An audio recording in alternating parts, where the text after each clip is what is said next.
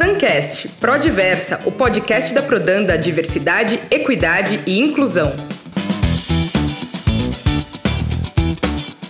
Bom dia, boa tarde, boa noite. Eu sou a Aline Teixeira e no Prodiversa de hoje nós vamos falar sobre a importância das cotas raciais. E para bater esse papo comigo, ele que está aqui, gente, vocês não vão acreditar. O professor doutor José Vicente, que é reitor da Universidade Zumbi dos Palmares, é advogado, mestre em administração, doutor em educação pela Universidade Metodista, fundador e presidente do Instituto Afro-Brasileiro, fundador e presidente da Afrobras, membro do Conselho de Desenvolvimento Econômico e Social da Presidência da República, membro do Conselho da Cidade da Prefeitura de São Paulo membro do Conselho de Autorregulação Bancária, que é a Federação Brasileira de Bancos, também membro do Conselho Superior de Responsabilidade Social da Federação das Indústrias, o doutor reitor José Vicente tem um currículo fantástico e muito obrigada por o senhor ter aceitado estar aqui com a gente hoje. É uma honra bater esse papo com você. Muito obrigada, reitor. Aline, eu que agradeço. É uma satisfação muito grande revê-la, né? E, da mesma maneira, uma alegria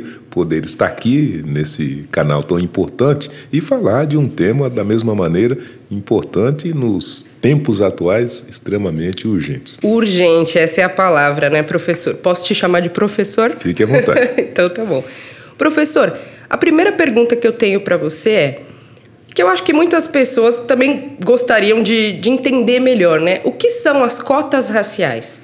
É, as cotas raciais são medidas, são políticas públicas ou privadas, ações né, do governo ou da sociedade para tentar é, desconstituir uma desigualização, uhum. para tentar igualizar a oportunização das pessoas. Por uma série de motivos históricos, econômicos, políticos, grupos de pessoas perante o mesmo direito e a mesma oportunidade, nem sempre conseguem estar ali alinhados. Uhum. E isso se dá, no mais das vezes, justamente por uma série de proposições, seja de discriminação, seja de intolerância, ou seja até de imposição política. Né? Uhum. Por exemplo, eu vou tentar esclarecer: olha, as mulheres e os homens são né, cidadãos iguais e, por conta disso, deveriam receber o mesmo salário. Sim. E a gente sabe que, ao final, o homem ganha mais do que a mulher.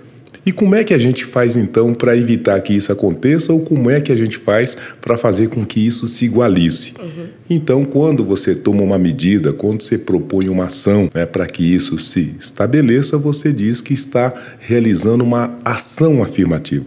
Né? Certo para afirmar que o direito é igual e todos precisam ter essa possibilidade de usufruir do mesmo direito. E as cotas é um tipo de ação afirmativa. Então, diante de uma situação em que um grupo social está é, é, desbalançado, não é, está é, é, é numa situação inferior, então o Estado procura dessa maneira criar as condições para que ele possa ter um acesso igualizado aos direitos. Então, a isso se dá o nome de ações afirmativas e as cotas, no caso do Brasil em especial, ela raciocina da seguinte maneira: eu tenho uma realidade em que existe uma distorção e essa distorção desigualiza as pessoas. Uhum. Então, por conta disso, para tentar igualizar, fazer com que esse grupo chegue e esteja na mesma linha de intervenção, eu vou criar uma medida afirmativa através de cotas. Eu vou destinar determinada é, quantidade ou porcentagem de um espaço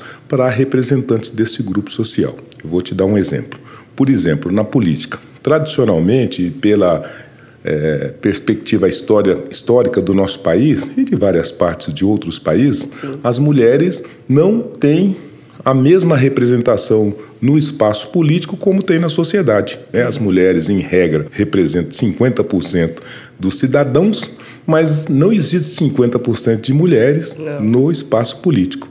Bem, e como é que eu faço para tentar garantir que as mulheres estejam mais bem representadas nesse espaço? Faz, é, deveremos fazer o que o governo e a sociedade, e a sociedade se dispôs. Vamos então recortar 30% né, das vagas no Congresso e disponibilizar só para candidaturas femininas. E com isso a gente vai ajudar para que a presença da mulher seja mais ou menos equitativa nesse espaço de poder. Então isso é uma cota e isso é uma ação afirmativa que tem o objetivo de combater essa desigualização trazer essa igualdade, equidade, né? Então, a gente tentar aos poucos uma reparação mesmo, né? De trazer para que fique da mesma maneira para todos os grupos. No caso de mulheres e homens, né? Na política, a gente ainda hoje temos né, esse déficit das mulheres na política, mas serve então para isso. A próxima pergunta, então, aí falando das cotas raciais, quem são as pessoas que têm direito a essas cotas? Então, nós estamos dizendo as sociedades e a sociedade brasileira tem distorções, desigualdades e injustiças de toda a natureza. Inúmeras, né? né? Mas como qualquer outra sociedade, o objetivo, o propósito é que todos sejam tratados de forma igual. Sim. Né? Mas para alcançar essa igualdade, a gente precisa trabalhar bastante e combater essas desigualdades. Uhum. Então, nós temos as desigualdades que impedem uma participação equitativa da mulher no espaço político, no mercado de trabalho, no espaço educacional e coisas que tais.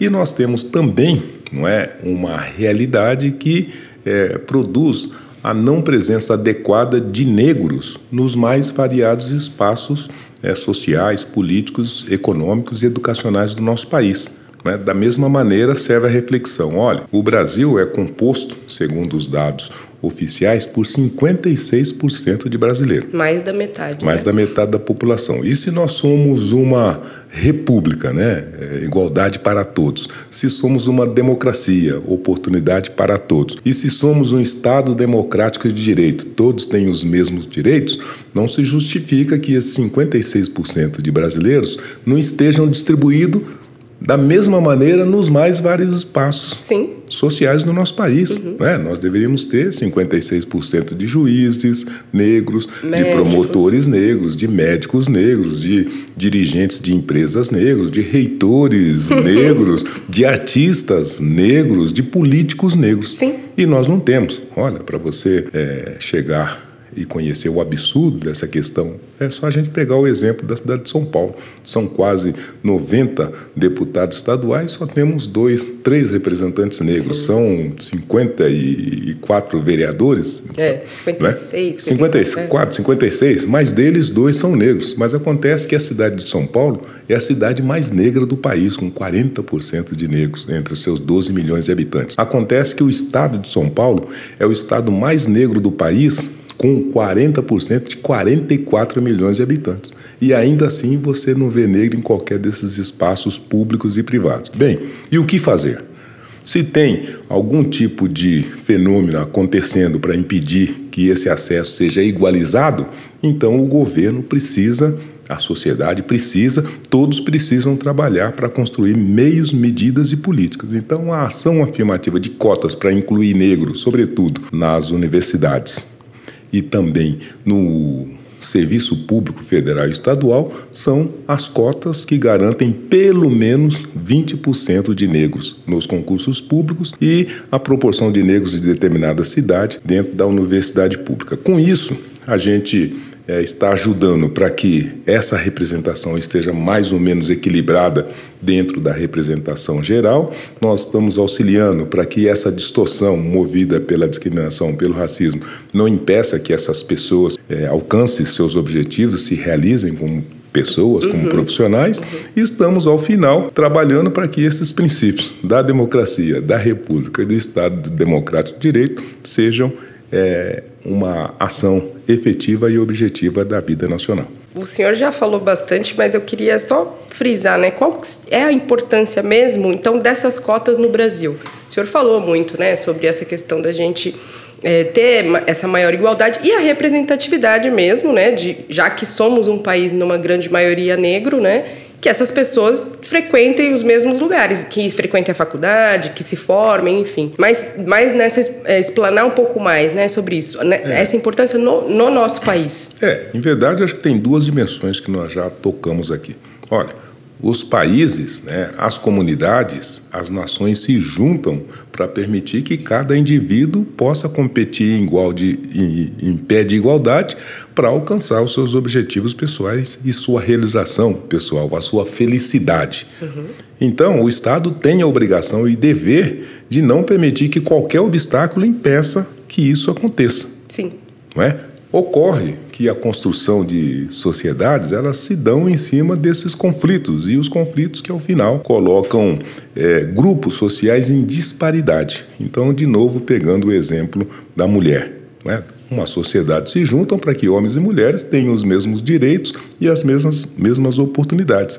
E quando a gente vê isso na prática, a gente vai perceber que não acontece.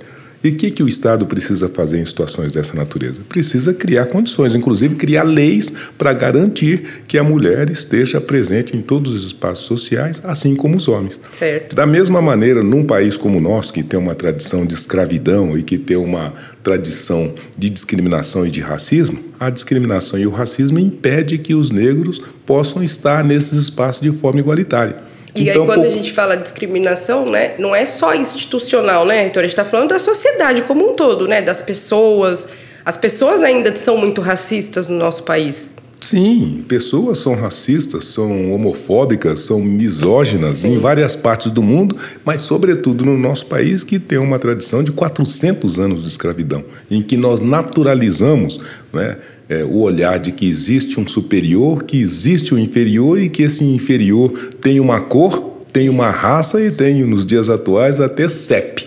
Né? Ele tem uma determinada localidade. Sim. E por conta disso, a gente, é, no olhar, no gesto, no julgamento, né, sempre tem essa atitude de discriminar, de intolerar é, aquele que, por conta da raça ou da cor de pele, está no nosso lado, no nosso mesmo ambiente. Então, por conta disso, esse racismo que é pessoal, que é também das instituições, que é também, não é como se diz, da própria estrutura de um próprio país, o racismo estrutural, uhum. se você não combatê-lo, você vai fazer com que um grupo é, social seja prejudicado, seja impedido de progredir e seja hostilizado a ponto de não poder exercer os seus direitos de cidadania. Sim. E isso significaria o, absurdo do fim. Sim, né? Não se justificaria uma república se as pessoas fossem hostilizadas pela sua raça, pela cor da sua pele. Então, ao tempo que o país né, faz aí um esforço extraordinário para combater as manifestações raciais em todos os espaços públicos e privados, ele também faz um esforço para saber, olha, mas esse racismo, essa discriminação, além de agredir as pessoas, ela impede as pessoas de ocupar determinados espaços. Uhum. Então, por conta disso, eu preciso garantir que nesses espaços essas pessoas estejam presentes por dois fundamentos. O primeiro que é o fundamento de garantir a própria é, sentido do Estado, de né, garantir a igualdade e a liberdade das pessoas. Mas também o fato de que esses indivíduos, esses cidadãos, são as pessoas que pagam os impostos, uhum. são as pessoas que mantêm o edifício de pé, que pagam o dinheiro para o Estado poder atender às necessidades de todos os demais integrantes da sociedade. Então, até por conta da sua qualidade de contribuinte, de também cliente né, desse grande Estado, ele tem direitos né? E esse direito precisa ser preservado. Então, se ele é um contribuinte e paga os impostos, aqueles serviços que são construídos a partir dos seus impostos são serviços que ele também precisa ter o direito de participar. Então, se tem uma universidade pública de qualidade, como tem aqui a USP, a Unicamp, a Unesp, é impensável que o negro né, e a mulher negra pague e caro para manter uma universidade de São Paulo e não possa não depois utilizar. utilizar. entrar, permanecer e fazer com que seus filhos é, se beneficiem, beneficiem desses, dessas conquistas. Né? E o mesmo se diz no mercado de trabalho, o mesmo se diz na política, o mesmo se diz né, no ambiente da comunicação social. Né? Nós somos uma comunicação social que, em regra, o negro não entra e não se apresenta. Ela é né, branca de olhos azuis, dificilmente essa, esse elemento da, da, da constituição do nosso país, que é negro, branco e amarelo, coloquemos assim, você não vê o negro e amarelo, você só vê o branco que se apresenta. Olha, mas é um espaço público e todos precisariam estar representados. Sim. Mas automaticamente isso não se dá. Você precisa do governo criando as condições, as legislações, os mecanismos para que esse espaço possa ser acessado de forma igualitária. Então, é para isso que as cotas existem, é com essa finalidade que ela é, pretende é, cumprir os seus objetivos e essa necessidade, porque sem elas a gente mantém uma situação e um estado de injustiça entre cidadãos por conta da sua raça e da cor da sua pele. E como foi criado esse sistema no Brasil de cotas? Pois é, por essa constatação. Uhum. Porque o que nós tínhamos era o seguinte: olha, não existe racismo no Brasil. Ah, tá. Que... É, pois okay. é. E se não existe racismo, a gente pode só manter as políticas universais, ou seja, uma saúde que todos possam acessar, um mercado de trabalho que todos possam acessar e um ambiente político que todos possam acessar. acessar. E isso, inclusive, está lá, escrito na Constituição e garantido na lei. Mas a realidade ela é diferente a despeito de você ter uma constituição, de você ter uma lei, a lei não se cumpre automaticamente, pelo contrário, a lei, mais às vezes, é burlada. Então, o que você viu nesse processo todo é de que, apesar de sermos um país de iguais, tem pessoas que são mais iguais que as outras. E, nesse caso, os negros nunca tiveram os espaços de igualização como tiveram os demais. Bom, então, se é isso, e se a gente de fato e verdadeiramente é, abraça esses fundamentos de que somos uma república de iguais e de livres, nós temos que garantir essa igualdade. E se ela não se, está se dando, é, ainda que tenha uma lei, uma constituição garantido isso, a gente precisa pensar outras formas. Uhum. E daí que vem essa história. E se a gente então pegar determinados espaços sociais e disponibilizar para o negro, para a mulher negra, não é, para o homem negro? E dessa maneira a gente garantir minimamente, se não dá para pôr 56%, pelo mas vamos mínimo, pelo menos né? 20% e com isso a gente corrige é, minimamente essa situação. Então é disso que veio essa construção, que já aconteceu e se realiza nos mais diversos países do mundo, sobretudo nos Estados Unidos, na África do Sul, e que aqui no Brasil, nos últimos 20 anos, tornou-se lei. E tornando-se lei, nós tivemos então as primeiras cotas para negros nas universidades públicas, inclusive nas universidades aqui é, do estado de São Paulo, e tivemos também as cotas no serviço público, né? 20% de todos os cargos federais e mesmo aqui na cidade de São Paulo, a prefeitura tem cotas de 20% para negros nos seus concursos públicos, o Estado tem cotas para negros nos concursos públicos. Então, dessa maneira, a gente conseguiu minimamente fazer uma intervenção naquele estado de coisas que produzia essa injustiça e esse desequilíbrio e começamos um caminho, a construção de um caminho, pavimentar um caminho que em algum momento possa garantir essa igualização, Sim. de que negros e brancos possam estar é, presente igualitariamente nos espaços públicos e privados. 20 anos, né, que o senhor falou que já, que já temos esse sistema no Brasil. É, é a, a, primeira cotas nas universidades, por exemplo, aconteceu é, em 2003. Né, a UERJ, uhum. a Universidade do Estado do Rio de Janeiro, foi a primeira a implementar cotas para negros no Brasil, depois veio a UNB, Universidade de Brasília, e ao final seguiram-se que todas as universidades públicas é, estaduais e federais agora praticam esse sistema de cotas. E no caso do, das cotas no serviço público, então é uma lei de 2014 que está completando 10 anos, 10 anos e que com isso permitiu que pela primeira vez nós víssemos nos cargos de juízes, de promotores, de oficiais das Forças Armadas, na Petrobras, no Banco do Brasil e também na Caixa Econômica, profissionais negros. Sim. Aliás, hoje temos até uma primeira mulher presidenta né, de uma grande empresa no Brasil, que é a Tassiana Medeiros, uma mulher negra, presidenta do Banco do Brasil. Nossa, é um orgulho, né, reitor? E desde então essa implementação desse sistema no Brasil, já é possível mensurar as melhorias, né, que ou o impacto dentro das universidades, esse impacto dentro dos órgãos públicos, a gente consegue mensurar isso? Consegue, até a partir das simbologias. Eu estou dizendo, olha, nós estamos dizendo que somos um país, uma república democrática, uma república de direitos, uma república em que todos são livres e iguais. Uhum. Mas nós nunca tivemos uma presidenta pois e é. um negro nas mil maiores empresas do país. Ninguém conhece o nome de um presidente negro fora a Tarcena Medeiros. É verdade. Então, veja, a nossa democracia entrega uma exclusão. Não é? Da mesma maneira, é, na época que se debatia as cotas, aqui em São Paulo e no Brasil, o número de negros nas universidades era 2%. Aqui na Universidade de São Paulo, por exemplo, que é a maior, a mais prestigiosa do nosso país, os negros eram 2%, sendo que 1% deles é, ainda eram os negros dos convênios internacionais, os países africanos que mandavam os negros aqui para a USP. eram os brasileiros. Então, né? os negros brasileiros eram 1% numa universidade que era pública e que 40% dos paulistas, né, negros, pagavam seus impostos. E depois, com as ações afirmativas nas universidades federais e mesmo aqui na USP, hoje nós temos 40% de negros nas universidades públicas.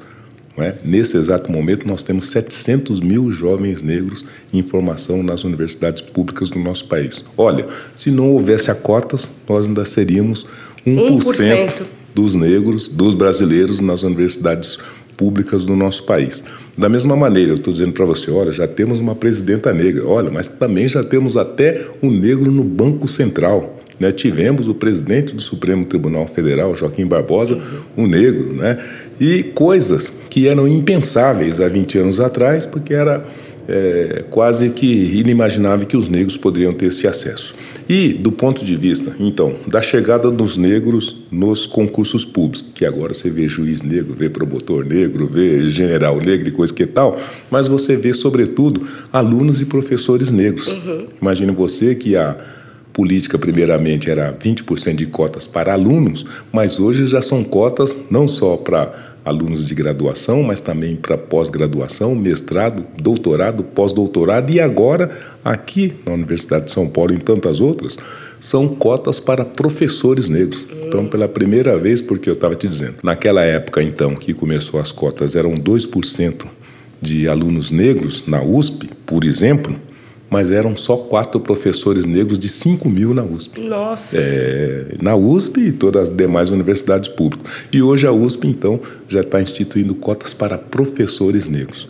Então, tudo isso é, ilumina o quanto nós progredimos, o quanto foi importante e o quanto a existência das cotas ajudou que a gente fizesse uma transformação ainda muito pouca poderia ser mais, mas uma transformação educacional, porque tanto quanto o aluno negro está na, nos bancos escolares é, e fazer a sua qualificação, o que é importante, mas tem um dado mais importante ainda, que a presença negra ela mexe né, com a ordem, ela bagunça o coreto e faz todo mundo ter que pensar, ter que refletir e, ao mesmo tempo, ter que se qualificar para tratar dessa agenda. Sim, então, sim, o professor, sim. o diretor, o reitor, todo mundo tem que ler negro, racismo, racismo, discriminação, como fazer, como é que eu recepciono, como é que eu acolho. Como é que eu acolho em caso né? de racismo. É, e como é que eu trato as suas particularidades. Sim. Né?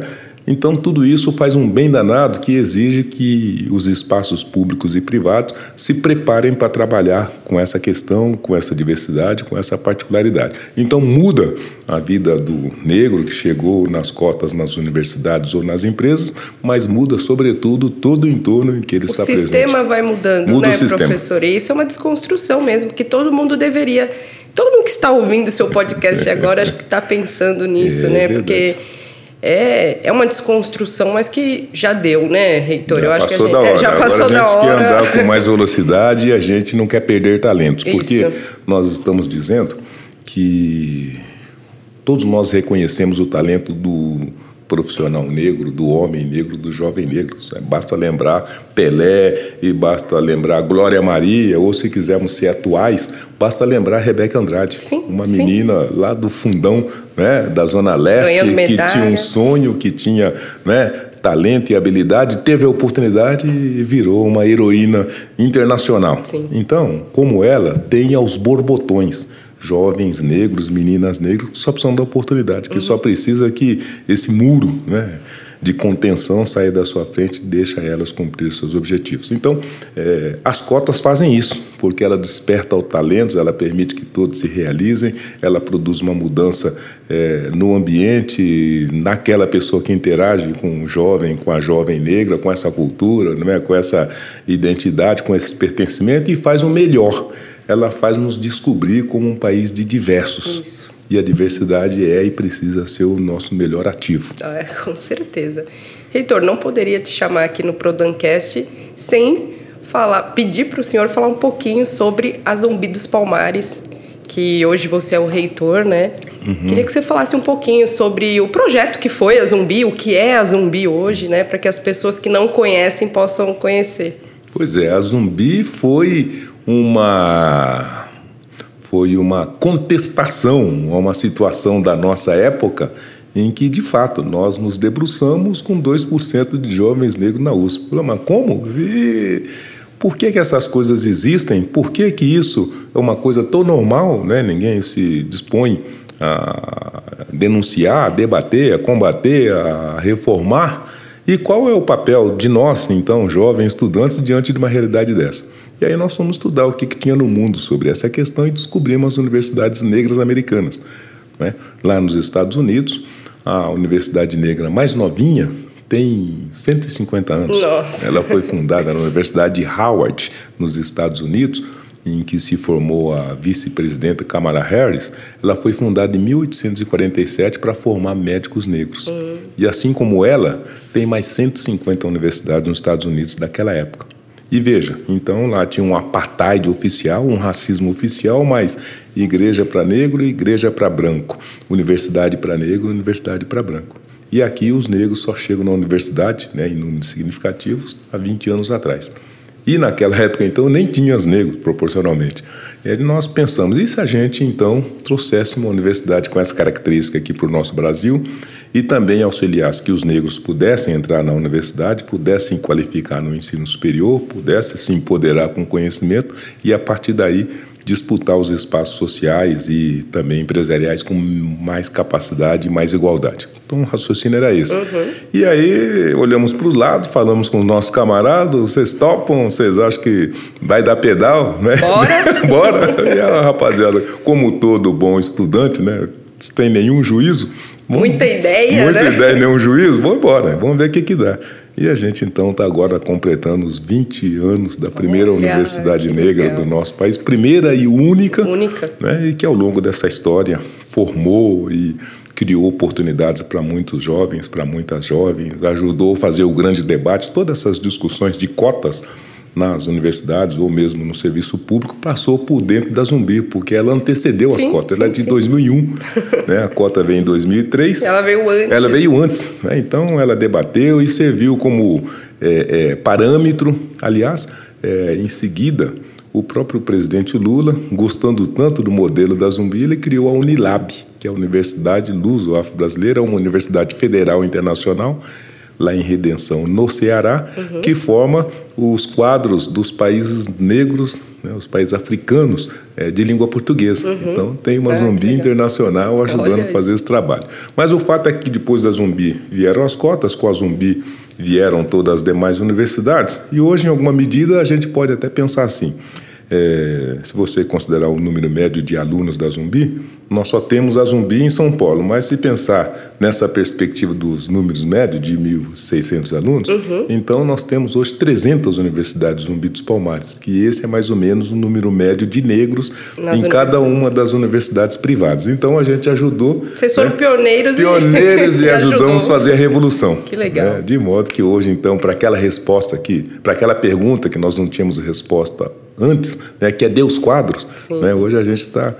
Né, ergue aqui e fala assim, está aqui, Tamo né, aos borbotões. Legal. Tem milhares de jovens negros nas universidades públicas e mesmo nas privadas, porque em seguida foi criado o programa ProUni, né, Programa Sim. Universidade para Todos, que também traz jovens das escolas públicas e tem um recorte para negros. E com isso, então, o que nós não tínhamos antes, então hoje nós temos, como eu bem disse, quase 800 mil jovens negros nesse momento nas universidades. É só a gente abrir a porta e deixar essa molecada passar. E a Zumbi tem muito orgulho de tudo isso, porque ajudou a fazer esse debate, ajudou a fazer essa construção e fez mais ainda. Ela implementou isso na prática, né? Sim. Pedra, cimento e Não areia. foi só o pensamento, Não, não a foi ideia, um né? sonho, uma Foi ideia. construído mesmo. Foi uma ideia que a gente conseguiu pôr de pé e tornar realidade. Então estamos felizes e convidamos todos para conhecer né, a primeira e única universidade negra da história do nosso Nós país. vamos com certeza, apesar de que eu já conheço, É, você né, não vai, professor? Mas eu você- quero ir de novo. Professor, estamos chegando ao final do nosso. Assim, passou tão rápido que eu tô Pois é, até. ah, eu trouxe tanta coisa para falar. Não, mas vai voltar, viu? Vai voltar. Tá assim, eu fiquei ah, até emocionada né, com toda a sua história, com tudo. é, essa aula que o senhor deu, assim, não só para mim, mas para todos que estão nos ouvindo agora. Muito obrigada por você ter vindo, muito obrigada por essa aula e parabéns pelo seu trabalho e que continue firme, continue firme e forte para continuar a luta que o Brasil precisa de pessoas como você. É. Agora eu deixo esses minutinhos finais, se o senhor quiser falar alguma coisa. É, também estou sabendo que tem a, a, a, a, virada. a virada, então se o senhor quiser falar também. E é isso. Obrigada, reitor. Aline, querida, eu que agradeço a gentileza, a deferência e também o carinho com que você, o seu pai, sempre tratou o nosso trabalho, a nossa instituição mas dizer para você que até estar aqui é um fato de uma simbologia muito importante. Uma das nossas questões é como é que a voz negra possa ecoar, como é que ela possa ter espaço não é? e lugar de fala, como se diz. E vocês estão permitindo que essa voz possa ecoar. Isso é uma coisa. A segunda, que, como eu bem disse, há 20 anos muita gente tem trabalhado para fazer essa mudança, essa transformação. E com isso a gente conseguiu andar bem e andar longe, mas tem muito mais coisas para fazer e por conta disso a gente precisa estar sempre atento e disposto a colaborar com essa agenda. E por conta disso a gente tem um trabalho muito legal que eu queria convidar todos que nos ouvem, que é a virada da consciência. Né? O que é a virada da consciência? Nós temos o dia 20 de novembro, que é o dia da consciência negra, né? que celebra a, a morte, a vida e obra de Zumbi dos Palmares, que é um herói nacional, e que aqui no caso era feriado na cidade de São Paulo e agora numa conquista maravilhosa é também feriado estadual, né? O governador Tarcísio Freitas sancionou a lei determinando que essa data agora é feriado estadual e a gente queria que nessa data, além é, de todas as questões, a gente pudesse também celebrar, a gente pudesse se encontrar, se abraçar né, e se divertir. Então, por conta disso, a gente criou a virada que tem, por exemplo, a corrida. 20 de novembro a gente já começa com a corrida de manhã aqui né, na Brasleme, para prestigiar essa data. Nós vamos ter esse ano o maior encontro de baterias do mundo. Né? Vão ser é, 2 mil bateristas lá na Paulista não é, para celebrar o Dia da Consciência Negra. Nós vamos ter o grande show da virada lá no Clube Tietê, né, na sede da Zumbi, para também celebrar essa data. Nós vamos ter a entrega do Troféu Raça Negra, vigésima edição do Troféu Raça Negra, que lá na Sala São Paulo faz uma homenagem muito bonita para Glória Maria. Vamos ter, da mesma maneira, o primeiro é, campeonato universitário de basquete masculino e feminino. 30 universidades né, disputando o troféu da consciência. Legal. Então, as universidades, os alunos, os professores se juntando para essa agenda. Nós temos o Afro Minuto, que é um concurso de vídeo de um minuto com toda a rede pública estadual de educação. Todos os meninos estão lá debruçados construindo um minutozinho né, do vídeo dessa trajetória do negro. Nós temos o hackathon contra a desigualdade. Nós teremos aí 200 grupos, né, debaixo das tendas, é, produzindo uma solução para combater o racismo nas relações digitais, na inteligência artificial. Então, está todo mundo ali sabendo como é que a gente faz para resolver esse problema. E, por fim, a gente tem o Fórum Internacional de Equidade Racial e Empresarial. 100 das maiores empresas do país, todos na mesma mesa, na Fiesp, né, debatendo o que e como fazer para retirar ainda essas amarras que impedem que o negro e a diversidade estejam no ambiente corporativo. Enfim, então são atividades de toda a natureza para todos os públicos, tudo gratuito. Ah, aliás, ainda tem uma coisa bacana. A Rede Globo vai fazer uma seleção de filmes maravilhosos que ao longo de toda a semana é, estará sendo disponibilizado para as pessoas sobre trajetórias mais importantes dos negros. Então, é uma forma de congraçamento, uma forma de é, interação, integração e de celebração dessa história importante do Brasil e dos brasileiros, que foi a presença, a participação e a colaboração dos negros para fazer do nosso país o melhor país do mundo. É isso aí. Muito obrigada, professor. E esse foi mais um Prodancast Prodiversa e até a próxima. Esse foi mais um Prodancast. Não esqueça de curtir e compartilhar.